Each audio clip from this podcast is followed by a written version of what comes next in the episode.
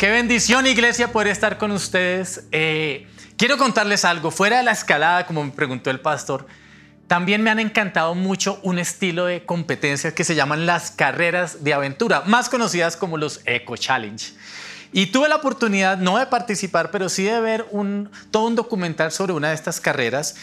Y, y, para contextualizarlos en de qué se trata esas carreras, pues son equipos mixtos de cuatro personas que deben recorrer toda una, una, larga travesía en el que andarán en bicicleta, caminarán, eh, aguantarán hambre, no dormirán, pasarán muchas dificultades y, y, eso lo harán durante en un periodo entre 5 y 11 días más o menos.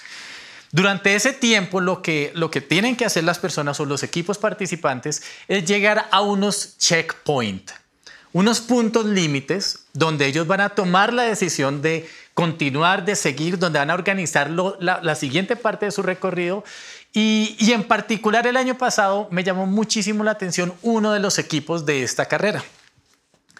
Estos equipos, este equipo es un, era un equipo de Estados Unidos y, y algo que se me olvidó contarles es que la carrera termina cuando el equipo toma su radio, llama a los organizadores y les dice, hasta aquí llegué por distintas situaciones emocionales o aún física, alguna herida, algo, alguna fractura o algo que se hayan lastimado, ellos tomarán el radio, buscarán a los organizadores y les dirán, hasta aquí llegué. Pues este equipo que me llamó la atención tenía uno de sus integrantes, tal vez uno de los mayores, de las personas de mayor edad en esa competencia, que es el señor Mark Macy, que lo estamos viendo en la foto. Pues Mark Macy tiene alrededor de 60 años y tiene una experiencia de más o menos unos 20 años compitiendo en estas carreras. Solo que en esta ocasión estaba compitiendo con un diagnóstico médico que le han dado y era un Alzheimer prematuro. Él compite con este Alzheimer prematuro y las personas que están haciendo este documental le preguntan durante la carrera qué, es lo más difícil de esta enfermedad. Y él dice, lo más difícil es que en algún momento me voy a olvidar de todo este recorrido, de todos los paisajes y de las muchas carreras que, en las que ya he competido. Y eso me duele mucho. Y se quebró y comenzó a llorar recordando todas esas experiencias que él había vivido. Lamentablemente, el equipo del que él hacía parte no pudo terminar la carrera y en algún momento tuvieron que tomar el radio y decir, organizadores, hasta aquí llegué. Y vamos a dejar un poco a Mark Macy porque quiero, eh, quiero concentrarme en esa frase y quiero preguntarte cuántas veces la has dicho tú, hasta aquí llegué. Durante la universidad muchas veces yo leía a mis papás, hasta aquí llegué, y creo que ellos no me la escucharon o no me la dejaron escuchar, pero, pero quiero ir a, a otros casos donde hemos tomado el radio tal vez y hemos dicho, ¿Sabes algo? En mi matrimonio, hasta aquí llegué. Necesito que me recojan porque no voy a avanzar más. Un día tuve una conversación con un papá y, y estábamos hablando sobre, sobre el tema de, de, crianza de su hijo, que estaba siendo difícil, pues la crianza no es fácil, pero, pero él estaba pasando un momento muy, muy particular. Y en algún momento él me dijo esta frase y me dijo, Andrés, quiero decirte algo. Como papá, creo que con mi hijo hasta aquí llegué. Yo no lo podía creer, pero vi la desesperanza, vi la frustración y vi la tristeza en este papá y la impotencia de no poder hacer más por su hijo. Eh, pero eso nos ha ocurrido en muchas, en muchas ocasiones. Aún en estos tiempos que, que estamos todavía pasando de pandemia, eh, tal vez ese hasta aquí llegué lo hemos escuchado de las personas que no lo queríamos escuchar y me refiero a los médicos. Sé de familias que han recibido la llamada del médico de la unidad de cuidados intensivos y le ha dicho a la familia, con tu familiar, yo como médico debo decirte, hasta aquí llegué. Y es una frase que rompe, es una frase que, que anula sueños, es una, es una frase que mata la fe, que mata la esperanza, pero la hemos escuchado. Aún recuerdo cuando esa frase la leí en los ojos de mi madre unos días antes de ella fallecer. Pude estar con ella en la clínica y, y solo se quedó mirándome y me dijo, sin, hablar, sin abrir su, su boca, con sus ojos solo me dijo, hasta aquí llegué, hijo. Este hasta aquí llegué es de lo que hoy quiero hablarte. Este hasta aquí llegué lo encuentro reflejado en la Biblia en muchos momentos, pero Pero hoy en particular quiero tocar un ejemplo que me impacta muchísimo y es de un par de caminantes, que son los, los caminantes de Maús, dice la Biblia, pero hoy le vamos a poner un nombre y lo vamos a contextualizar dentro de lo que significan estas carreras de aventura. Así que lo vamos a llamar el Eco Challenge de Maús. ¿Listo? Entonces, el Eco Challenge de Maús comienza así. Lucas 24 dice en el versículo 13, ese mismo día, Dos de los seguidores de Jesús iban camino al pueblo de Maús, a unos 11 kilómetros de Jerusalén. Al ir caminando, hablaban acerca de las cosas que habían sucedido. ¿Cuál es el contexto? El contexto de estos caminantes, de estos, de estos guerreros de la aventura, es que salen, han pasado tres días desde el momento en que Jesús fue crucificado. Y estos eran algunos de sus discípulos, no de los doce, eran otros discípulos, pero, pero habían estado, habían escuchado a Jesús, habían compartido tiempo con él, han pasado tres días de su muerte y, ellos por alguna razón tienen que salir de, este, de esta ciudad de Jerusalén y ir caminando hacia otra que se llama Emmaús. Ese es el contexto, una ciudad que queda a unos 11 kilómetros. Quiero que miremos lo que sigue en el siguiente verso, versos 15 y 16. Dice, Mientras conversaban y hablaban, de pronto Jesús mismo se apareció y comenzó a caminar con ellos. Pero Dios impidió que lo reconocieran. La pregunta es, ¿por qué en un momento tan difícil Dios se hace al lado de ellos, comienza a caminar con ellos e impide que lo reconozcan? En otras versiones de la Biblia dice que sus ojos estaban velados. ¿Por qué ocurre eso? Pensando sobre este tema, yo, le preguntaba al Señor y le decía, ¿por qué? Dime, por qué pasa esto. ¿Por qué, ¿Por qué no te apareces más bien rápido y, y, quitas todo ese dolor, quitas todas esas preguntas de su cabeza? Pero ¿por qué impides que te reconozcan? Y podríamos pensar que tal vez era el mismo dolor que no los, que no los dejaba ver a Dios, pero no es así. La Biblia dice que Dios mismo estaba impidiendo eso. Em, y me quedé con la pregunta en la cabeza, pero lo único que, llegó como respuesta es, tal vez en esos momentos en los que no sientes a Dios, Él está a tu lado caminando. ¿Qué va a pasar después? Eso es lo que vamos a hablar, porque Dios sí se va a manifestar, pero en principio no. Tal vez Dios está viendo cuál va a ser nuestra reacción. Tal vez Dios quiere ver es ¿Qué vamos a hacer en esos momentos en los que la frase de hasta aquí llegué comienza a rondar en tu cabeza mientras Él está caminando a tu lado? Pero vamos a seguir, vamos a seguir con el relato de este Eco Challenge de Emmaus. Dice la Biblia en el versículo 17, Él les preguntó, ¿de qué vienen discutiendo tan profundamente por el camino? Se detuvieron de golpe con sus rostros cargados de tristeza. Jesús que ha impedido que lo reconozcan, eh, se acerca a ellos y le dice, bueno, cuéntenme, ¿de, qué están hablando? ¿De, qué, es lo que está pasando? Y ellos se detienen abruptamente y, lo voltean a mirar. Y cuando yo lo veo en la Biblia, rostros cargados de tristeza, eh, me los imagino que en ese momento la tristeza es tan grande, la desesperanza es tan alta, que ellos comienzan a poner sobre sus hombros una cobija pesada, muy pesada, de tristeza. Y quiero representarlo con esto. Y la tristeza se convierte en una pesada cobija que comenzamos a cargar todo el tiempo. Y, y, hay una tristeza que, la tristeza es dada por Dios, la tristeza es una emoción que Dios nos ha dado, pero, pero hay una tristeza que, que no es esa tristeza. Hay una tristeza que es la que yo comienzo a evidenciar en estos hombres de Maús. Y es la tristeza que comienzo a evidenciar en nuestras vidas cuando la pregunta de hasta aquí llegue comienza a rondar en nuestra mente. Es una pesada cobija que nos hace sentir abrigados, nos hace sentir tal vez protegidos o calientes, pero tal vez es una tristeza que no nos va a llevar a vida. Y quiero citarte el versículo que dice, la Biblia dice en 2 Corintios, Dios a veces permite que nos vengan tristezas para impulsarnos a apartarnos del pecado y tener la salvación. Y dice que jamás debemos quejarnos de estas tristezas, pero que las tristezas del mundo solo producen muerte. Tal vez esa cobija es una tristeza que te está llevando a la muerte. No es una tristeza que que simplemente va a pasar por un proceso de duelo, sino que es una tristeza que te está haciendo sentir cómodo, pero no es una tristeza que viene de parte de Dios. Y, y probablemente eso era lo que estos caminantes tenían. Y, mientras están con ese rostro cargado de tristeza y Jesús al lado, es inevitable pensar en un salmo que te lo quiero regalar hoy. El salmo, el salmo 34, 18 dice, el Señor está cerca de los que tienen quebrantado el corazón, Él rescata a los de espíritu destrozado. Así que tengo una buena noticia para ti hoy. Si estás sintiendo que ese manto pesado de tristeza está sobre tu vida, está sobre tus hombros, hay una promesa y es que Dios está ahí listo. Dios está caminando a tu lado, aunque no lo sientas, Él está caminando a tu lado porque lo dice la Biblia, está cerca de los que tienen el espíritu destrozado. Y esto está ocurriendo con estos caminantes de Maús. Pero quiero que miremos lo que continúa en la Biblia.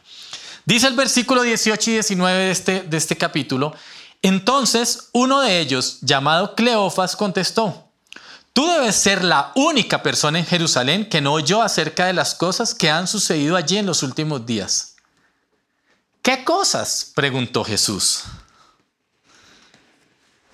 ¿Qué cosas? Eh, ¿Es en serio Jesús? O sea, Estamos en el momento más difícil, están estos hombres, estás viendo que estos hombres tienen sus rostros cargados de tristeza, tú eres el que experimentó la muerte, tú eres el que vivió eso y tú estás preguntando, ¿qué cosas? ¿Por qué Jesús hace eso? Creo que en estos momentos en los que Jesús pregunta qué cosas nos estamos acercando al primer checkpoint. ¿Recuerdan los checkpoints de la carrera? Lugares donde es necesario que los equipos se detengan, hagan un registro, hagan un alto en el camino y piensen en lo que van a hacer. Pues bien, aquí Jesús está diciendo, cuéntame qué cosas. Y el primer checkpoint que quiero darte en esta prédica se llama, cuéntale a Jesús. ¿Sabes por qué? Porque es necesario que Jesús todo el tiempo que le estemos contando a Jesús todo el tiempo lo que estamos viviendo, porque tal vez en ese manto de tristeza hemos querido ocultar el dolor. Y le decimos, Jesús, tú lo sabes todo. Y es lo que ellos le están diciendo a Jesús, tú lo sabes todo. Aunque no sabían que era Jesús, le dicen, eres el único que no ha escuchado lo que ha pasado. Pero Jesús hoy en este checkpoint quiere que le digas qué cosas te están pasando que te están llevando a plantearte la pregunta, hasta aquí llegué que le cuentes sobre lo que estás viviendo tal vez en tu matrimonio. Cuéntale qué cosas están pasando, qué cosas están pasando con tu hijo. Cuéntale cuál es la situación que estás viviendo, financiera, de enfermedad. Jesús mismo está parado a tu lado y te está diciendo, yo sé todo, pero quiero que me digas qué cosas estás viviendo. Primer checkpoint que tenemos que hacer en esta travesía y es contarle a Jesús. Pero es muy interesante lo que continúa. No me quito todavía mi cobija de tristeza, ya vas a ver por qué. Siguiente versículo nos dice, eh, versículos 19 y 20, las cosas que le sucedieron a Jesús. Ellos comienzan a responderle y le dicen, son las cosas que le sucedieron a Jesús, el hombre de Nazaret. Era un profeta que hizo milagros poderosos y también era un gran maestro a los ojos de Dios y de todo el pueblo. Sin embargo, los principales sacerdotes y otros líderes religiosos lo entregaron para que fuera condenado a muerte y lo crucificaron. Le cuentan efectivamente todo lo que ocurre a Jesús. Le dicen, mira todo lo que ocurrió con Jesús de Nazaret. Le están diciendo todos los acontecimientos que ocurrieron, pero nos acercamos a la frase detonante de esta historia que te quiero contar. Y está en el versículo 21. Dice, nosotros teníamos la esperanza de que fuera el Mesías que había venido para rescatar a Israel. Todo esto sucedió hace tres días. Teníamos la esperanza. Soñábamos con una vida diferente. Planeábamos, habíamos querido que ese verbo, esas palabras, son la materialización de la pregunta, hasta aquí llegué. Decir hasta aquí llegué es cuando tú entregas todo lo que tenías en tus manos y dices, ¿sabes qué? Hasta aquí llegué. Pensábamos que era y lo sueltas. Anhelábamos que fuera. Y lo que ocurre con estos hombres en este momento es que mientras le cuentan a Jesús que ya su esperanza está destruida, que ya él tal vez no es el Mesías, eh, es, chistoso y es curioso porque le comienzan a contar la experiencia de unas mujeres y le dicen, eh, la experiencia de unas mujeres que esa mañana ocurrió el domingo de resurrección y le dicen, mira, esta mañana unas mujeres vinieron a decirnos que habían encontrado la tumba vacía, es lo que continúa en los siguientes versículos. Pero esto me hace recordar que tal vez ellos ya tienen la fe tan, muerte, tan, tan muerta porque están escuchando el testimonio de unas personas y dicen, pero nosotros pensábamos que Él era el Mesías. Hasta aquí llegamos. Y eso me recuerda los momentos en los que tal vez tú empiezas a escuchar sobre los milagros de otras personas y tú dices, esos son los milagros para otros, pero para mí, no. Yo hasta aquí llegué. He escuchado cómo Dios ha sanado a otras personas, pero a mí, no. Hasta aquí llegué. He escuchado cómo Dios está abriendo el cielo y está bendiciendo a otros, pero yo hasta aquí llegué. Y es en ese preciso momento, cuando Jesús, el que está caminando a tu lado, aunque no lo sientas, va a pasar y va a decir algo que va a mover tu vida. Y quiero que miremos los siguientes versículos. Porque en el siguiente versículo arranca Jesús diciendo, entonces Jesús les dijo, ¿qué necios son? ¿Les cuesta tanto creer todo lo que los profetas escribieron en las escrituras?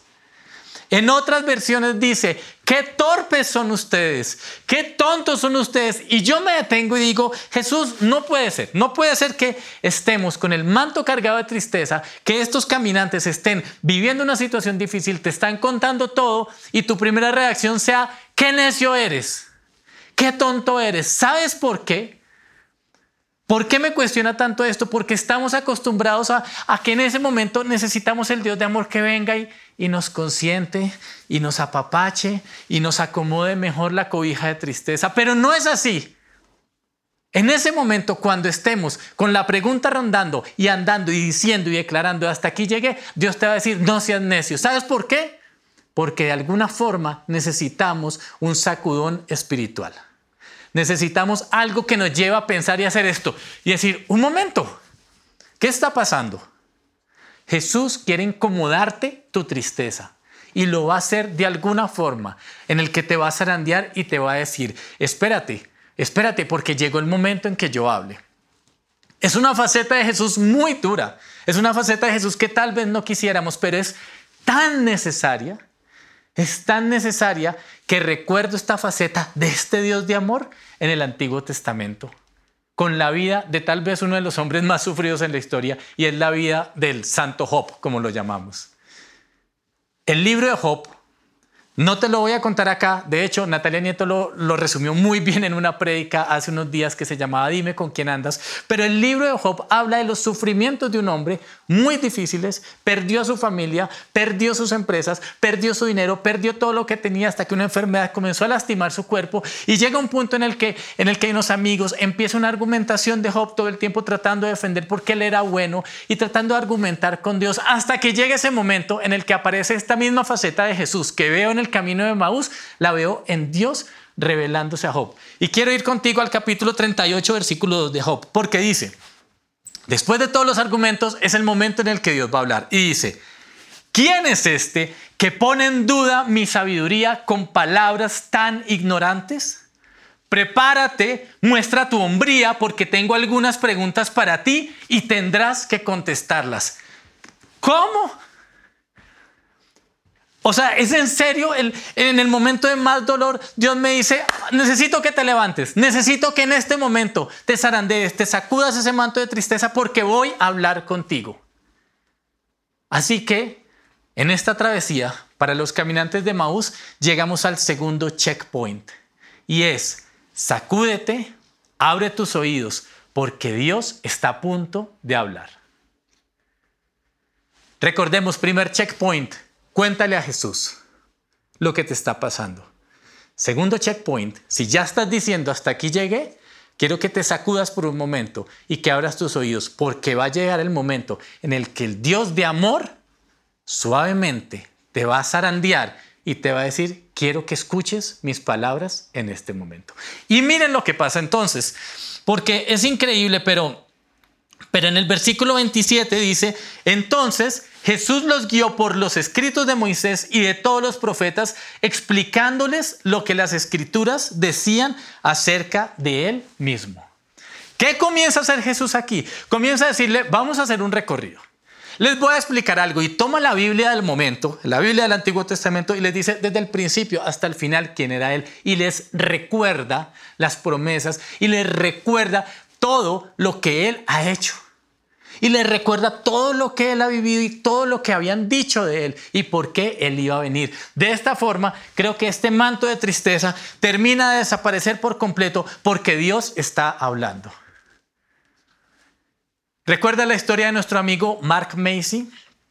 Pues Mark Macy, con su Alzheimer prematuro, que lo llevaba a tener temor de olvidar esos paisajes, simplemente me recuerda cómo nosotros como cristianos somos muy tentados a vivir de un Alzheimer espiritual que nos lleva a olvidarnos de todo lo que Dios ha hecho. Y yo quiero decirte algo, desde el primer día que fuiste concebido hasta el día de hoy, Dios no está esperando que tú digas hasta aquí llegué, sino que en este momento recuerdes todo lo que Él ha hecho a lo largo de tu vida.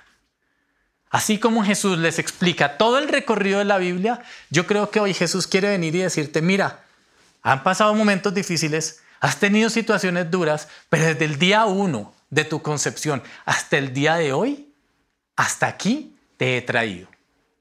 Pero no has llegado hasta aquí, este no es tu final. Y Jesús nos pide que recordemos cómo ha sido toda nuestra vida. Recordar es algo demasiado importante que necesitamos tener presente en esos momentos en los que decimos, hasta aquí llegué. ¿Por qué? La Biblia me habla de muchos momentos en los que Dios mismo les decía a, decía a su pueblo, tienes que recordar. Uno de los momentos está en el libro de Josué, cuando el pueblo de Israel está a punto de llegar a la tierra prometida, cruzan el río Jordán y de repente Dios da una instrucción y les dice, quiero que cada uno de los hombres tome una piedra y van a erigir, un, van a erigir un, un, monumento de 12 piedras, de tal forma que cuando sus generaciones les digan qué hacen esas piedras ahí, ellos puedan decirle, es un recordatorio de cómo Dios abrió el mar, de cómo Dios abrió el río, de cómo Dios nos permitió pasar por tierra seca y de cómo el poder de Dios es más grande que la situación que tú puedas estar enfrentando. Y los lleva a recordar con una piedra. Unos años más adelante, el profeta Samuel está con el pueblo de Israel y Dios les da una victoria impresionante delante de los filisteos. Y, de tal forma que este profeta, dice en la Biblia en 1 Samuel 7:12, toma una gran piedra y dice la Biblia, te lo quiero leer. Luego Samuel tomó una piedra grande y la colocó entre las ciudades de Mizpa y Gesana. La llamó Ebenezer porque dijo, hasta aquí el Señor nos ha ayudado. Así que este profeta toma una piedra, la pone como un recordatorio de saber, no hasta aquí llegué, sino hasta aquí Dios nos ha ayudado. Y si me voy al Nuevo Testamento, si me voy a la vida del apóstol Pedro, escribe en una de sus cartas algo que me recuerda también Isaías, algo que me recuerda algo que también me va a hablar de una roca, ya no física, sino una roca que es una persona y su nombre es Jesucristo. Está en 1 de Pedro 6, dice, pongo en Jerusalén una piedra principal elegida para gran honra y todo el que confíe en él jamás será avergonzado.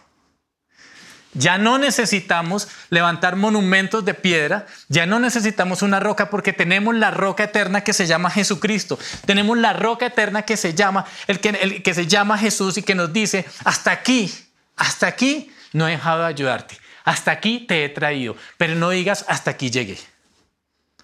Por eso, en este tercer checkpoint, lo que Jesús nos está pidiendo y lo que Jesús les está enseñando a los caminantes de Maús es, ¿sabes qué? Recuerda.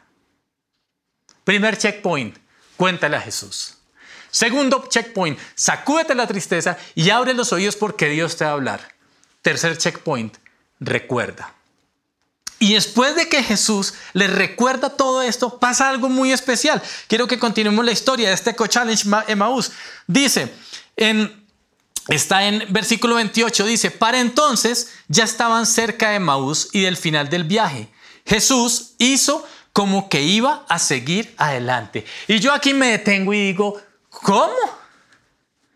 O sea, les acabas de hacer todo, les acabas de sacudir la tristeza, los acabas de zarandear, les acabas de mostrar y recordar todo lo que decía la Biblia acerca de ti y ahora vas a hacer como que sigues adelante. Y, me detuve aquí leyendo este, este pasaje porque decía, ¿por qué haces eso Jesús? ¿Cuál es el sentido de hacer esto? E inmediatamente recordé otro momento en la Biblia donde Jesús hace lo mismo. Y es en un momento de desesperación. Y está en Marcos capítulo 6, versículo 48. Dice la Biblia que los, los discípulos se encontraron en una gran tormenta, estaban angustiados porque pensaban que iban a morir y de repente Jesús comienza a acercarse caminando sobre el agua. Dice la Biblia en este versículo, Jesús se acercó a ellos caminando sobre el agua. Su intención era pasarlos de largo. ¿Por qué? ¿Por qué pasarlos de largo? ¿Por qué con los caminantes de Maús haces que vas a seguir de largo? ¿Y por qué aquí, cuando los discípulos se están viendo y están en un momento difícil, por qué tu intención es hacer que pasas de largo? Y tuve que detenerme en esta travesía y pensar sobre eso y decir, Dios, ¿por qué lo hiciste? Y automáticamente vino un recuerdo, un recuerdo mío como papá y es algo que hago con mis hijos cuando salimos al parque y es tal vez mis hijos están muy felices en un momento en el parque, están en un, en un determinado lugar en el parque y yo quiero llevarlos de ese lugar a otro lugar. Así que en vez de darle la instrucción, algo que yo hago es que comienzo a hacer que paso de largo. ¿Qué estoy haciendo ahí? Llamo la atención de mis hijos. Y en ese momento mis hijos me preguntan, me dicen, papá, ¿para dónde vas? Y yo les digo, quiero ir a un lugar mejor, quiero llevarlos a un lugar mejor. Y ellos automáticamente se ponen de pie y me siguen. Tal vez este Jesús lo que está buscando hacer con estos caminantes de Maús es llamar su atención para que le digan, Jesús, queremos salir de este lugar. No queremos estar más en esta situación cómoda de tristeza o de dolor. Queremos que tú nos lleves a un nuevo lugar. Y lo logra.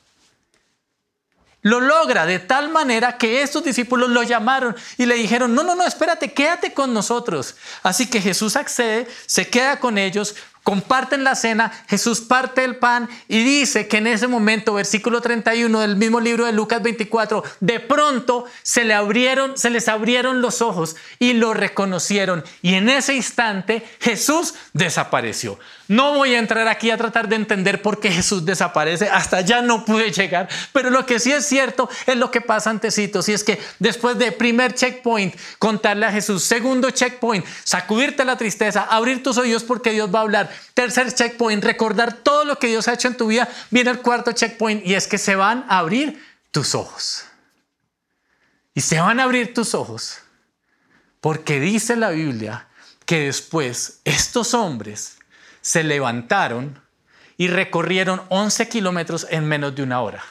Si tú has corrido en la media maratón de tu ciudad, sea la ciudad que se llame, te vas a dar cuenta que recorrer 11 kilómetros en menos de una hora es para duros, es para valientes. Por eso esto se llamaba el Eco Challenge de Maús. Pero ¿sabes algo?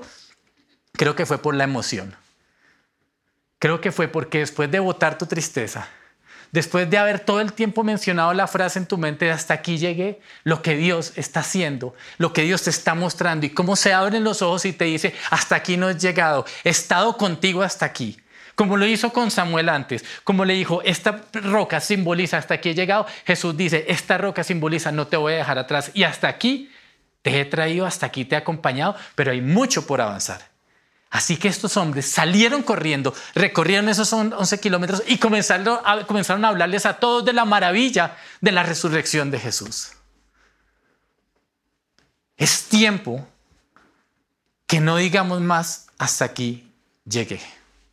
Es tiempo de recordar hasta dónde nos ha traído Dios y saber que sus planes son mucho más altos, que como son más altos los cielos de la tierra, así son más altos sus pensamientos que los nuestros. Es tiempo de sacudirnos y en esta travesía que se llama vida, comenzar a recorrer y descubrir todo lo que Dios tiene hacia adelante para nosotros. Te hablé al principio de dos historias muy duras hacia el final. Te hablé la historia de los médicos que llamaron a los familiares a decirles, yo como médico hasta aquí llegué. ¿Sabes algo?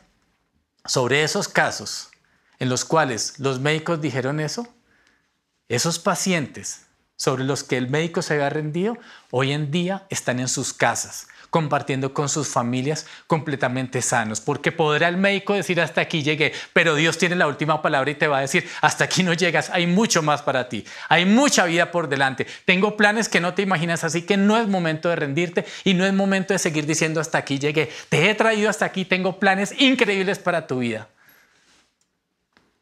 Pero tal vez en tu caso tuviste la mala fortuna, pensarías, que el familiar cercano falleció, como en la historia de mi mamá.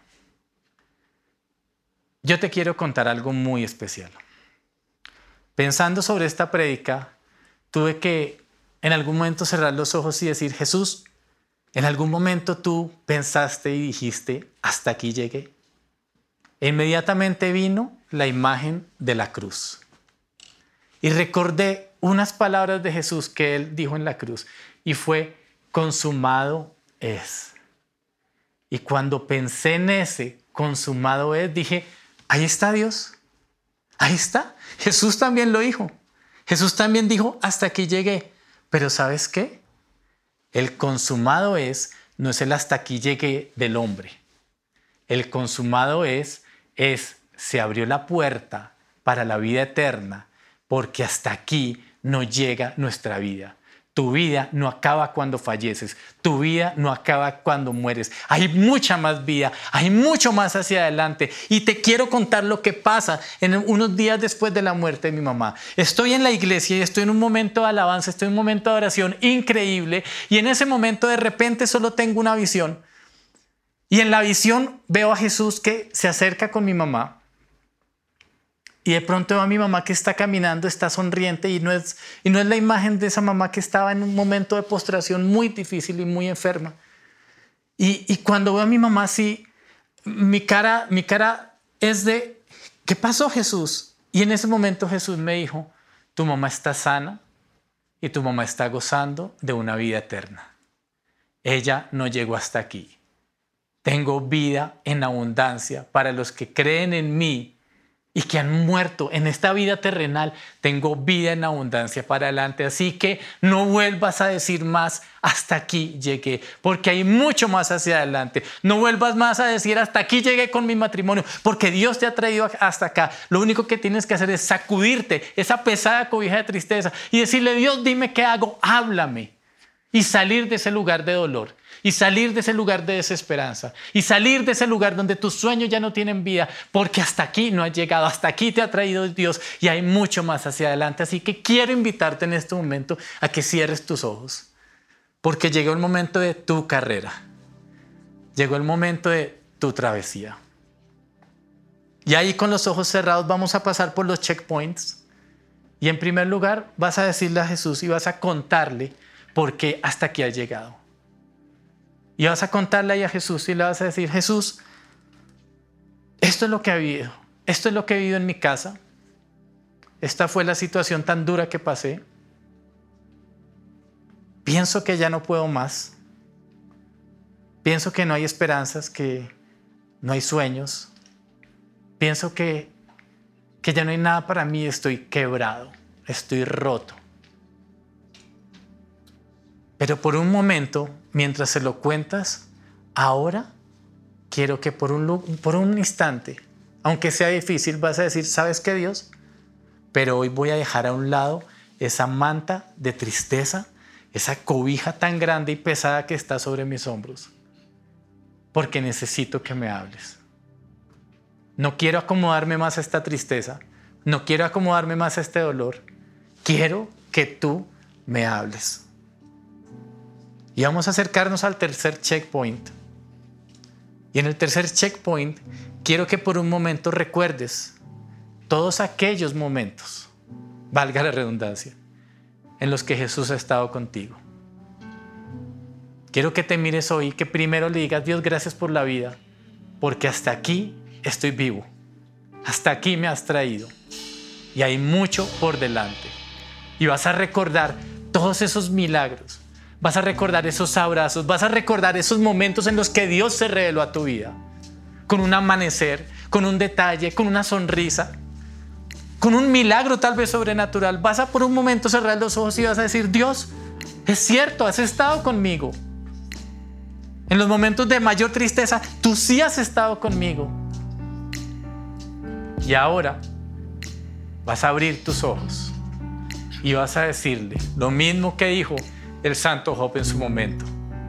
De oídas te había oído, pero ahora mis ojos te ven y sé que hasta aquí me has ayudado y no me vas a dejar atrás. Y sé que hay un plan y hay un futuro y hay una esperanza para mi vida y para mi familia, que hay esperanza y que hay sueños nuevos. Hasta aquí este hombre que estaba roto va a dejar ese, ese, ese lamento, va a dejar esa tristeza y va a comenzar a permitir que la luz de Jesús comience a brillar de adentro hacia afuera. Y va, lo primero que va a hacer esa luz de Jesús va a ser quitar esas palabras que dicen hasta aquí llegué, porque hay mucha más vida hacia adelante. Y quiero que cierres tus ojos por un momento. Cierra tus ojos y vas a comenzar a declarar lo que dice esta canción y es estarás quebrado, estarás roto, pero Dios no me ha abandonado y la luz de Jesús me va a inundar y va a transformar mis sueños y va a transformar mi matrimonio y va a transformar mi familia y si aún perdiere la vida y si aún un familiar perdiere la vida, sé que para ellos, con los que te hemos reconocido, Señor, no ha llegado la vida hasta ahí, sino que hay vida eterna y que hay salvación y vas a adorar a Jesús.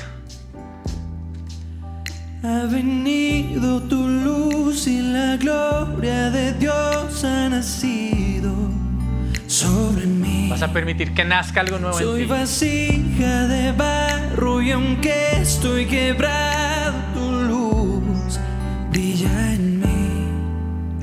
Mi alfarero, tú me hiciste tus